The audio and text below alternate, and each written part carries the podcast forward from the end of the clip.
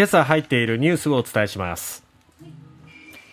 岸田総理旧統一教会解散命令の要件に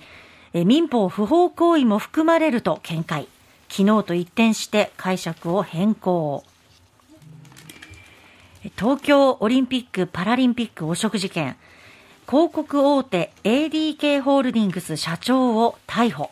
元理事の高橋容疑者も再逮捕。ロシアのプーチン大統領併合したウクライナの4つの州に戒厳令を導入すると表明。新型コロナワクチンの追加接種間隔を3ヶ月以上に短縮。ザ・ドリフターズの中本浩二さん横断中車にはねられ死亡。まずは国会からです。朝礼誤解っ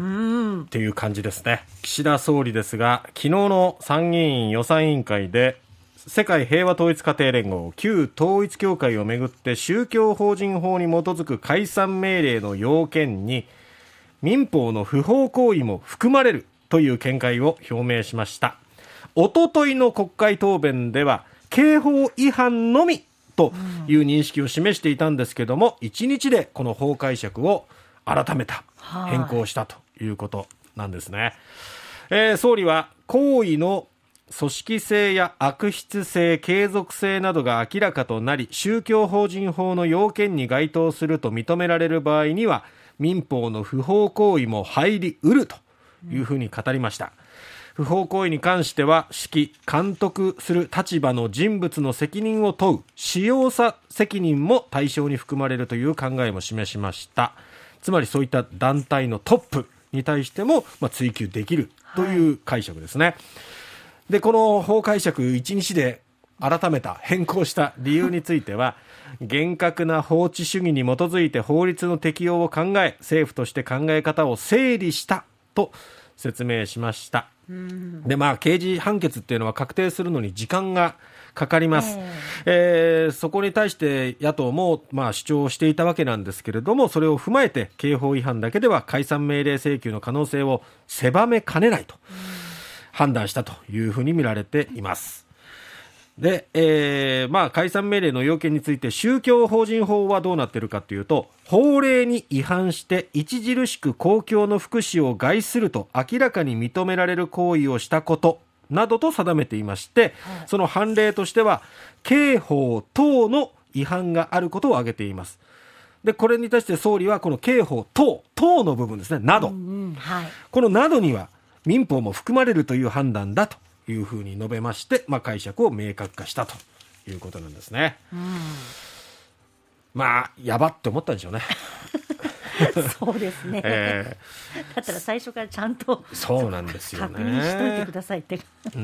思いますけどね。なんか実態を把握してなかったのかなと思ってしまいます。さて東京オリンピック・パラリンピックをめぐる汚職事件もルートがどんどん広がっていってついに5つのルートということになりますね、えーえー、大手広告会社 ADK ホールディングス側と大会マスコットのぬいぐるみを販売したサン・アロー側からおよそ5400万円の賄賂を受領したとして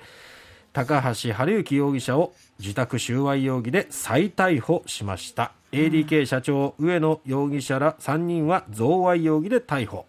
東京都内にある ADK 本社や上野容疑者の自宅そしてサンアロー本社などを捜索したということになります、えー、青木ホールディングスから始まって青木角川そして広告代理店の大光そこに、えー、この ADK サンアロー加わって5つのルートでの、まあ、受託収賄という容疑となっているわけなんですね。もうなんかもう嫌だな、こんな中で札幌オリンピックの話なんてできないでしょうって、もうね。ですよね。しっかりと追求してもらって、この今と同じ現状ではとても次のオリンピックにっていう話はできないと思いますね。ロシアです。ロシアのプーチン大統領は19日、ロシアが一方的に併合したウクライナの東南部4州に戒厳令を敷く大統領令に署名しまして上院が承認しました。日本時間の今日午前6時ということでもすでに発行されているわけですね。はいすね、ロシアはウクライナ軍の反転攻勢で4州の4つの州の占領地域を奪われる展開が続いていましてこの4つの州での軍による統制を強めると見られていますこの戒厳令ですが、はい、ロシアが外的脅威に直面したと大統領が判断した際に発令するものでロシアの有力紙コメルサントなどによりますと財産の接収や住民に対する捜索や拘束一時的な強制移住を可能とする総動員体制となるということで、まあ、一部の地域ではすでにロシア側の方にこう避難はあ、まあ、強制的に移動させるような、うん、えー、指示も出ているという報道もあります。えー、4つの州に残るウクライナ住民をロシア軍に動員するものとみられると。いうことですね。もう領土化していくまあ強引なやり方によってね。だからこそですね、まあ、どんどんどんどん戦局としてはウクライナが反転攻勢しているわけなんですが、それを追い込まれることによってロシアがやっぱりこの核を使わないように、アメリカ、そしてまあアメリカを中心とする NATO は今必死にまあこの核使用阻止に働いているわけですね。はい、でこの核抑止力の強化を目的に例年秋に実習してきた演習ステッドファストヌーンというものをアメリカ軍の長距離爆撃機 B52 などの60機を投入して模擬弾の投下訓練なども今予定して17日から30日までの日程で行うということなんですね。なんかますますでもこれだとこう緊迫化煽っていくなかなか対話では難しいんですね。新型コロナワクチンですけれども、追加接種用のワクチンについては、これまで接種間隔を5ヶ月以上としていましたが、これを3ヶ月以上に短縮する案を了承したと。で重症化のリスクが高い高齢者の多くは今年7月から8月に4回目接種を済ませていますけれども、その後にオミクロン株対応ワクチンとかも出てきていますけれどもね、はい、えー、そういったものもまあ3か月以上間隔を空ければもう打てますよ。今までよりも2か月早く打てるようになるということで、まあ、年内に5回目の追加接種を受けられるようになるということですね。